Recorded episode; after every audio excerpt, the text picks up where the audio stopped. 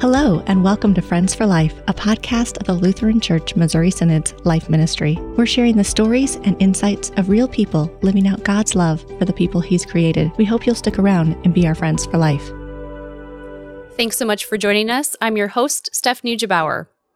With no doubt, I can say that most people listening know about the war raging on in Ukraine and have probably seen photos and heard news clips of the devastation that's happened since the war began in early 2022. Most of us probably feel pretty helpless in these situations, uh, wishing there was there was something we could do, some kind of difference we could make, but global impact often feels very out of reach. Not only does the church pray for wars to end, we also pray for the families affected by war, many of whom have become displaced as their home is literally no longer safe to live in. Our guests are here to talk about the Christian's care for refugees and how a Christian lens enlarges our care and compassion for these neighbors. Pastor Kelly, welcome. Would you please introduce yourselves? Absolutely. I'm uh, Chris Asbury and senior pastor of Grace Lutheran Church in Norfolk, Nebraska. And my wife Kelly and I have been married 21 years and have five beautiful kids. And uh, God has given us good work to do in Norfolk, and uh, we love it to pieces. And why did we have you on today to talk about our care for refugees and our Ukrainian neighbors? Well, it's amazing uh, how the the work God has given you to do in advance is nothing that you would predict. And in the midst of uh, trials and tragedies, we have an opportunity to care for people that we never thought we would meet. Um, had to find where they lived on a map, and turns out we can actually do something. So when God gives you opportunity and, and you pray for those opportunities, ask for wisdom, what can we do? You step forth in faith to do your best. So, over a year ago, as uh, the war began and we started hearing stories of, of people um, needing help, um, Orphan Grain Train was able to reach out to connections in the region and find ways to get aid to people there. But then it became apparent that we might need to try and help get people out. And if you get people out, um, refugees need homes and they need care and safety. Um, and depending on the individuals or families, they may need long term care and safety. And uh, when it comes to uh, enjoying the freedoms that we have, if they're able to uh, move here, we're able to help them become independent. So, when we began this journey, Orphan Grain Train uh, identified families that they thought could come to Nebraska and um, started the process of filling out paperwork. I initially got involved with filling out the I 134, which is a government form under the Uniting for Ukraine program. Every family had to have a financial supporter in order to come, and Orphan Grain Train found financial supporters who were willing. Um, they didn't necessarily have to financially support them because Orphan Grain Train was willing to, but they were willing to step up and, under the government's eye, be a financial supporter. Um, and I filled out all the paperwork for them. And once they were approved, the families, with a lot of paperwork and a lot of waiting, eventually bought plane tickets and made their way to Nebraska. And even when they got here, there was a lot more paperwork that had to be done. We filled out work permits, we enrolled them in Medicaid, we enrolled them in food stamps. There were physicals. There was all kinds of paperwork we had to do. Um, we enrolled them in schools. Um, and on top of all that paperwork, we also had to have places for them to live. A lot of things were thought of, and there were a lot of people that helped. Countless volunteers set up the house that they lived in, um, took them places, helped them with food, I don't know. There were so many people that were involved. Yeah, and, and in some ways that was just the get go, and then there, um, the, the beginning of it all, and then there have been even more people with the continued care. We we had a, a variety of groups as sponsors, and we tried to cluster people and group people in the types of ways that they felt comfortable getting involved. so there was very much the the folks that could say, yes, I can I can commit financially uh, t- to help make this happen, or at least have the financial background for the paperwork. Usually, those people were very much wanting to be connected uh, in person as well, and there are they are people here. But then we have a whole bunch of other folks who um, are those who you know they they say you know I can help with rides because guess what when you move to America rightfully so you can't get a license right away. we also found it in Nebraska initially they could not get a license for 2 years. That has changed luckily. There's a state they finally passed a state law that allowed them to get a driver's license now, but um, our first group of refugees couldn't get a driver's license which means if if the bus system was working, then they could use the bus system. Otherwise, you can't just say, "You all come here and good luck." No, um, we are very much committed long term, and we but we had individuals say, "Yes, I'd, I'd be willing to help drive them to school or to doctor's appointments or to go shopping." Um, all the while, you have for many of them the the language barrier, a totally new language for some or a language that maybe they had a year or two in school and learned and, and can get around a little bit. So the, the groups of people have been tremendous help. I think number one in all that, the, the people have seen the love of Christ. In fact, the folks that as they moved here, they had totally freedom, total freedom to worship wherever they wanted, but many have stuck at our church because, in their own words, like I didn't pay him to say this. They they said we see the love of Christ here. You know that was without any pressure to expect anything. We simply want to serve these uh, once strangers who are now friends and people that we love. Um, what's interesting is when this was first brought up as an idea, we thought that we had an opportunity through a government program to bring a whole plane load of refugees. And our government has a variety of programs, and some have more paperwork than others. Uh, for certain programs, you have to qualify for certain status.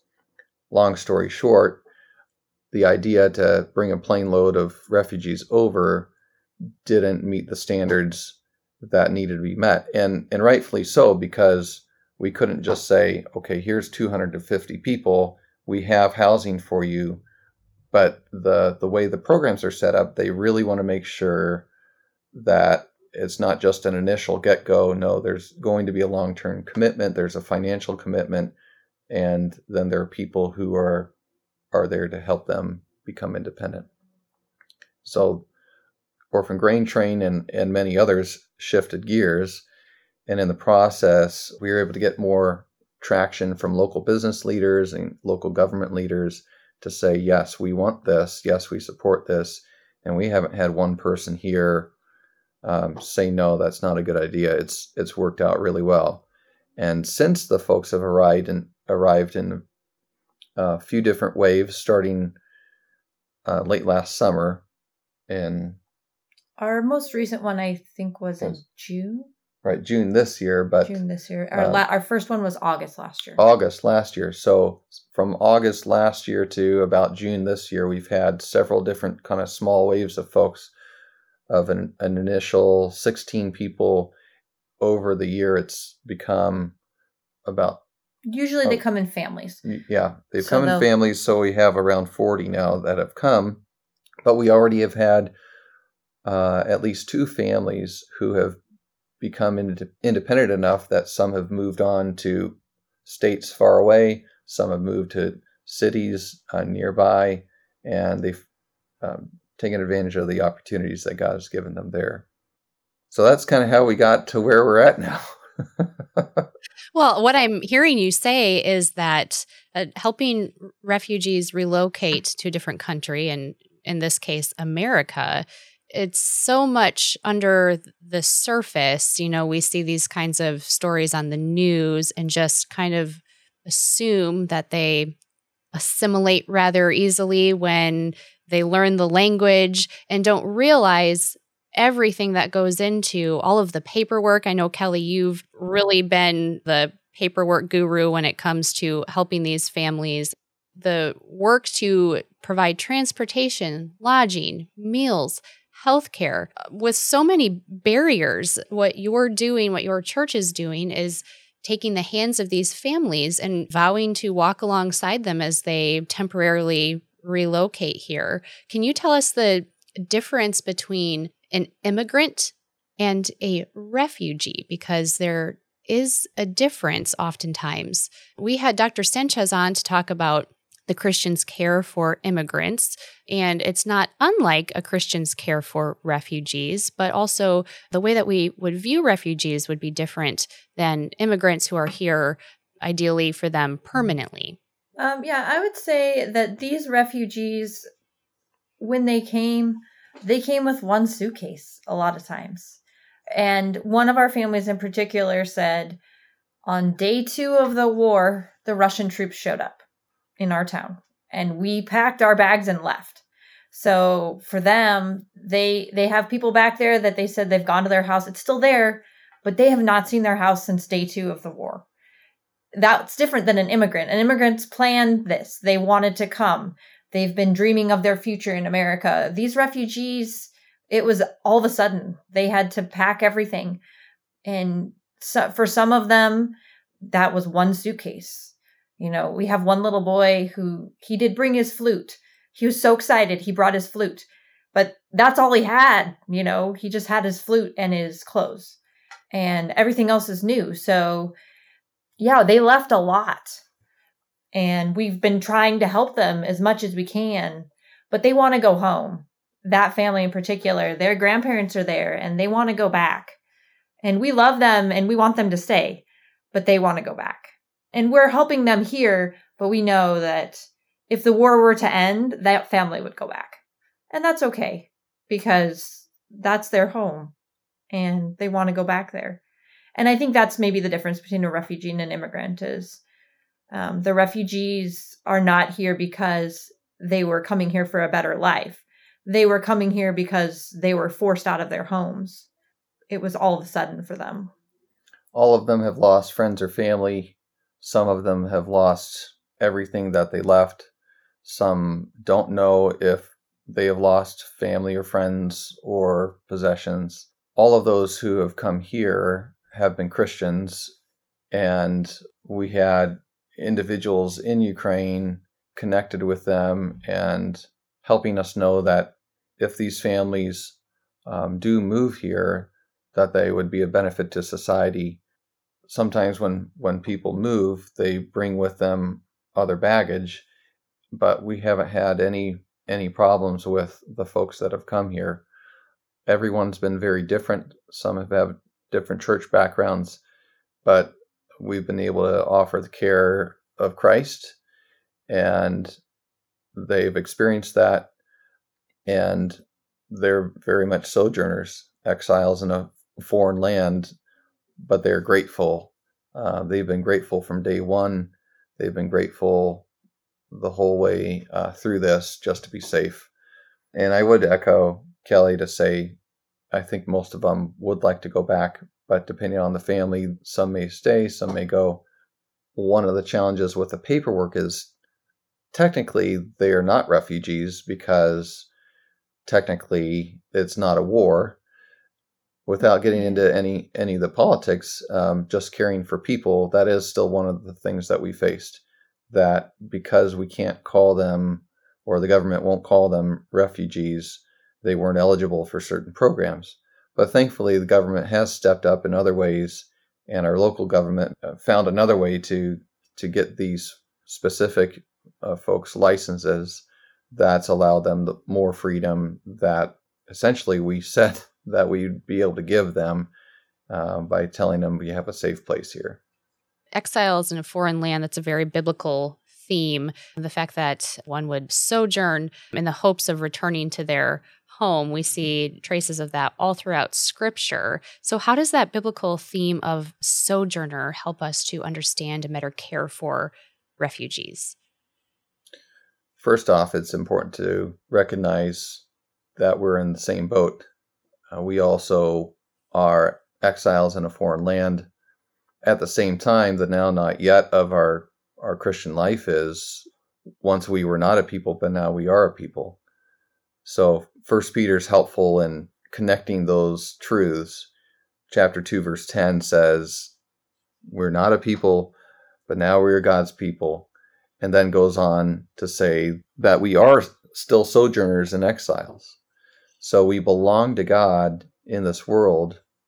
We are a people, even though we were not a people before, but we are still this side of heaven, sojourners and exiles. So I'll, t- I'll tell a little story of what that looks like for the Ukrainians. We asked them, How did you even get here? And for those folks that were getting bombed out, um, for those folks who lived on e- the eastern side of Ukraine, thinking that going away from the border of Russia would be the safest route out of their city, only to find the Russian army having kind of trapped them in and they having to go on the back roads to get out, and their own military saying, It's up to you to decide which way to go. We asked them, How did you get here? Because every, every step of the way was treacherous and they said we we prayed every step of the way. We prayed our way here.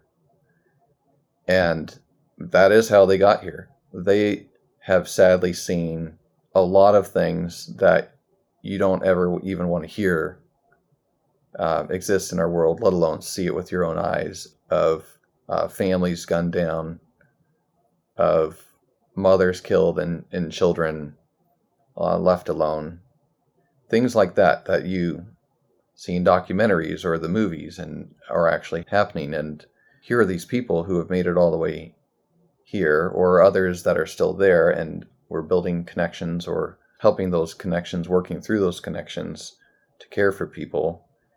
Then, as the sojourners and exiles, you recognize there is a tremendous load that they're carrying and a loss, a grief, and depending on the person, they might be able to share more or or not. But the hope that they had and the gratitude that they had exhibited their faith in Christ. And as Christians sharing in that, it's served as such a beacon of light and, and a model for us that we can easily take for granted uh, or forget that we're in the same position. Um, we just simply have it better we don't we don't see the things that they've seen what is the christian response then care and compassion toward refugees and what should it look like? I think for us we always go out of our way to try and include them. Like we invite them to all of our youth group activities. We even did one um, where we tried to help our youth learn about ukraine our one family came and made traditional Ukrainian dishes for them, which was really special. Like the mom helped them cook and, we ate them. And that was a fun learning activity. They always say hi and they're very outgoing. The ones that we have, a lot of them are. The ones that we have here. Um, try to make them feel like they're just part of the church. They're not separate. Um, we do have a really hard time with certain ones. Some of them speak a lot better English than others. And so the language barrier is the, the very hardest. Um, but they know enough now to at least say hi and they're friendly and will shake your hand. Some of them will always give you a hug. And we want we want them to feel like they're part of our church, even if we can't carry on a conversation with them. The general response is love your neighbor as yourself. Uh, Christ gives us that second great commandment the way that plays out is in lots of um, daily little wonderful gifts of compassion for others. So last Sunday, I, I learned that several of the Ukrainians are part of a local soccer club. Football is huge around the world in ways that it's not here. And uh, we have um, international kind of flavored teams right here in town, and they've been able to join in. So guess what? I get to go to a soccer game and and encourage them in that part of their lives.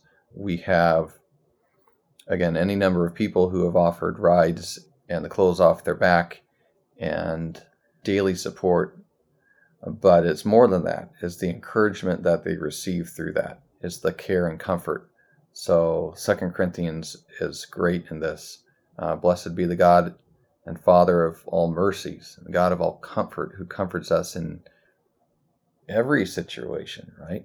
So that we can comfort others with that same comfort.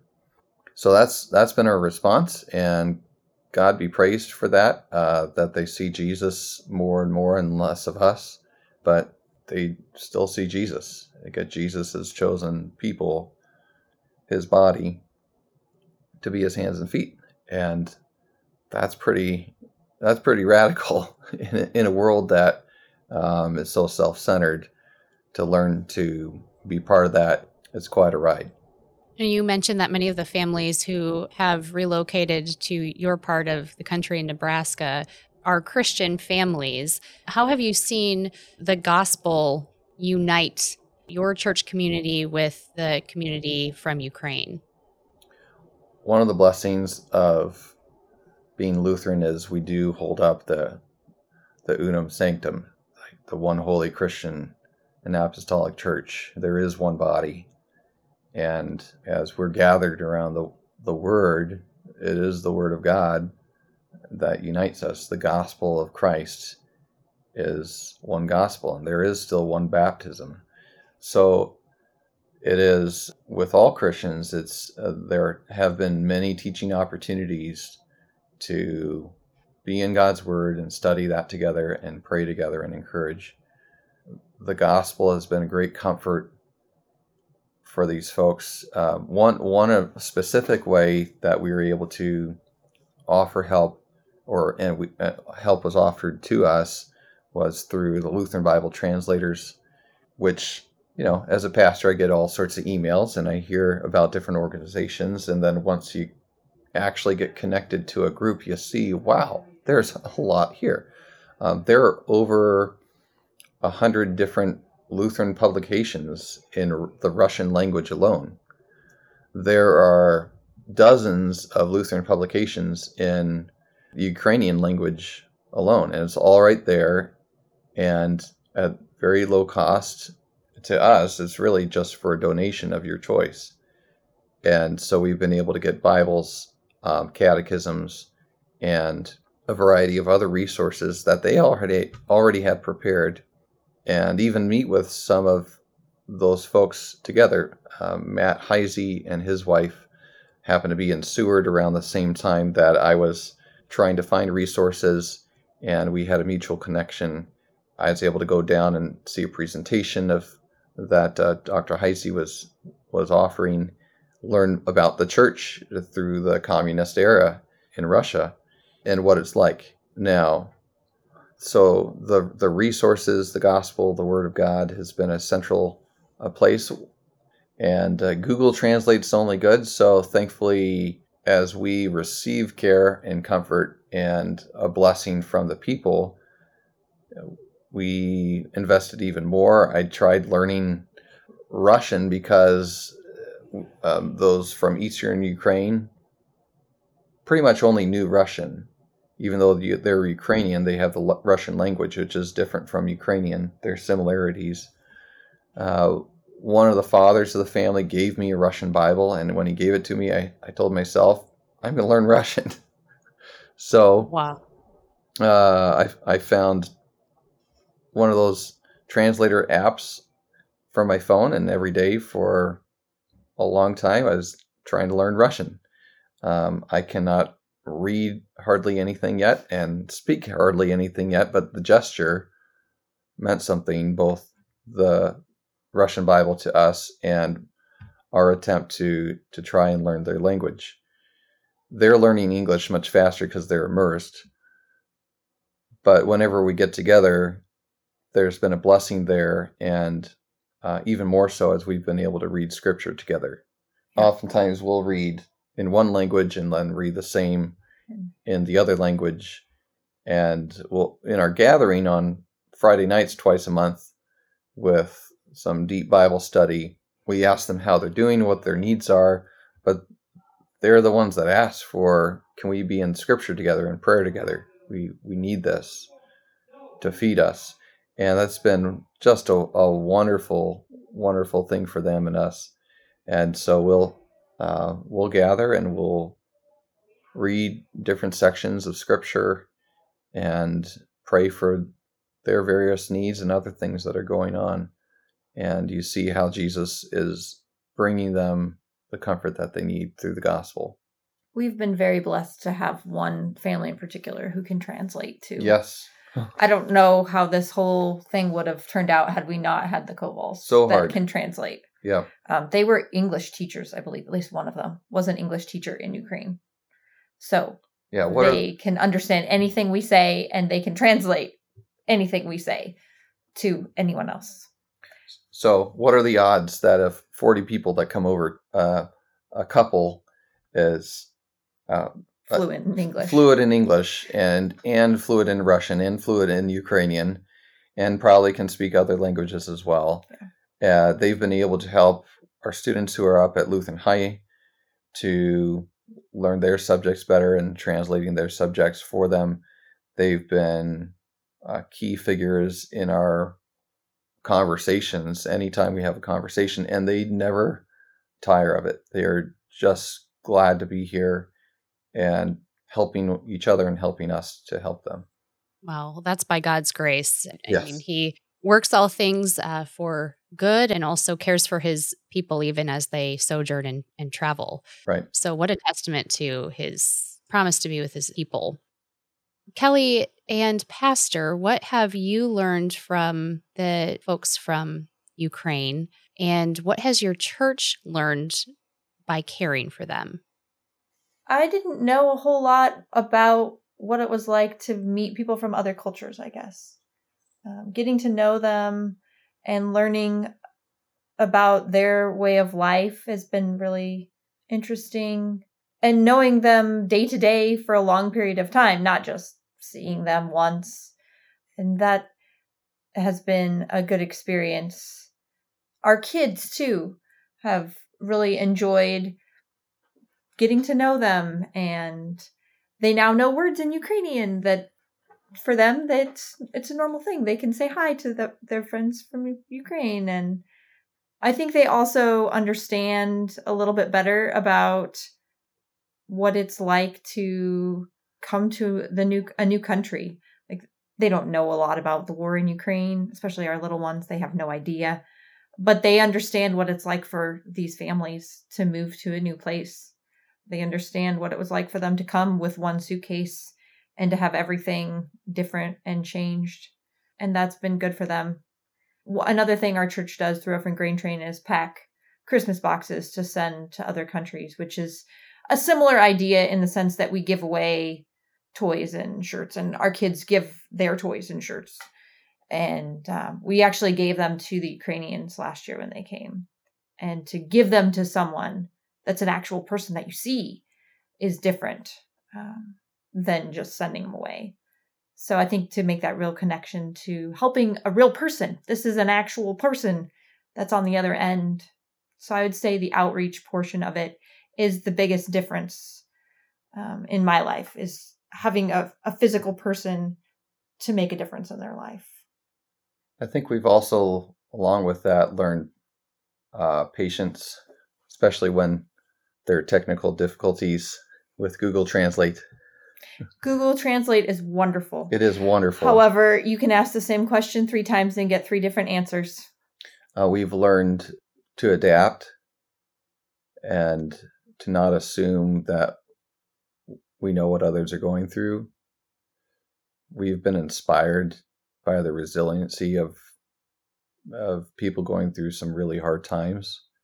We've been surprised at how very different all the people are uh, who who have come here. Uh, every single one is very different. So kind of the the you know generalizations that you think of other cultures That shouldn't surprise us though, because all Americans are different too. Yeah, like even your own kids and your own family. Same two parents, every kid is a different personality. And so Ukrainians Yeah, are the same way. And it's very similar. And they have different likes and dislikes. Our church has really stepped up to the plate, along with other churches, to be humble and giving and sacrificial uh, in very real ways. and for the long term too. Um, this is not something that was a month long project. It's still ongoing, and we're over a year into it. When we started talking about this, it was last February. Was it like a year and some ago? February, Mhm. maybe. This is not a short term mission trip, it's Mm-mm. very much a long term mission work right on our doorstep. And it's a beautiful thing. And they're still here, and they will still be here Yeah. for I don't even know how long. I think one of the the best things we've learned is that we can actually do this. There was so much red tape and so much paperwork that could could make someone feel like this is impossible. But with God, we've found this is actually very possible. Uh, we we look back at the initial timeline and the, the very first plan that didn't work, and then once we found out, no, we need to go through another program. I was expecting maybe we'd have one family in six to nine months, you know, by Christmas time, and then we got Five. five families by August, and then more families uh, another month later. And there still has been this kind of continual flow of families arriving, and God has provided for everyone every single time. And so, one of my big takeaways, and I think for the church too, is wow, we can actually do this because God can do this. Do you have any advice for listeners, either as individuals or as part of their community and their church, who might be interested in getting involved in similar work and sharing Christ's love and mercy with refugees? it is a big commitment and you will need a lot of people. For us, it's really been a community wide. Um, our initial group, that first five families we brought in, I think we had five or six churches worth of people helping for that initial to set up. Now, the one family that came at a time afterwards, we knew what we were doing a little bit better and we didn't need so much support. Um, but you need a lot of people because there's a lot of little things that need to be done. And it's ongoing. So it's not a month long you know mission work it's going to be years so you have to be willing to commit for years and it's frustrating sometimes and it's hard and it's also well worth it you make a big difference i would say for that that one family that the Russian troops showed up on day two. They are here, and all of their kids are doing well.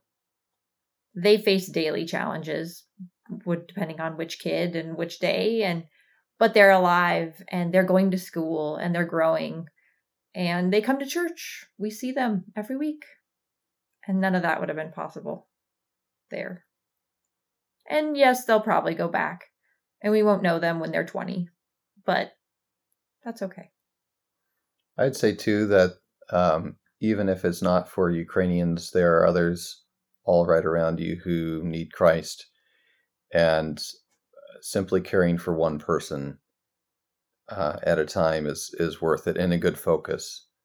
I had someone in my office yesterday I haven't seen in a while, and that reminded me why I'm here, and it's like leaving the 99 for the one and you go search for the one who's the one and sometimes they're from another country sometimes a country in the midst of war a lot of times it's just from another family or a coworker right in town and there are opportunities all right around that god invites us even commands us tells us encourages us to pray for those opportunities and trust that he's able to provide and to work through us as his hands and feet.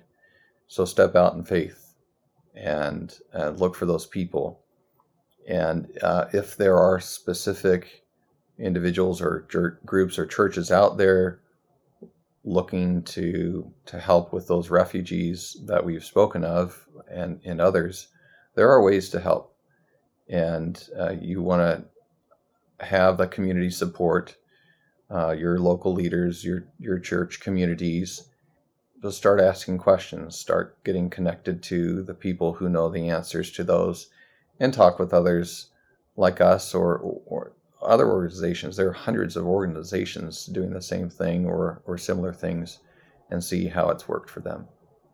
Since February of 2022, the war in Ukraine has displaced over 10 million people, nearly half of those being children. And so the LCMS Office of National Missions Human Care and Ministerial Support Team is offering a new grant program to assist interested individuals, congregations, even districts and RSOs with sponsorship of Ukrainian refugees who are coming into the US. And so I would just like to share that grant funds can be accessed by going online. You can reach out to the LCMS Ukraine project consultant, Deaconess Lorraine Roach at human care at lcms.org, or you can search for LCMS Ukraine Refugee Grant Program. Grant funds can be used to help sponsor refugees with the cost of housing, as you mentioned, transportation, food, furnishings, all of the things that go into caring for these families. So, Pastor and Kelly, I want to thank you for joining us today and for sharing your experience with the families who are sojourning there in Nebraska. And thank you for also sharing your love, your care, and your compassion for the people of God. Thank you very much. Thank you. And thanks to our listeners for tuning in. If you liked what you heard, please leave us a review and don't forget to click the follow or subscribe button so you don't miss out on upcoming episodes. New episodes drop twice each month. You can find us on Facebook and Instagram as Friends for Life LCMS. And finally, listeners, we want to hear from you. Do you have an idea about a guest you'd like to hear from or a topic you want talked about? Email us at friendsforlife at lcms.org. We want to hear from you about what you want to hear about when it comes to issues of life. Thanks for joining us. Friends for Life is a podcast that introduces listeners to life issues by introducing them to friends who stand for life.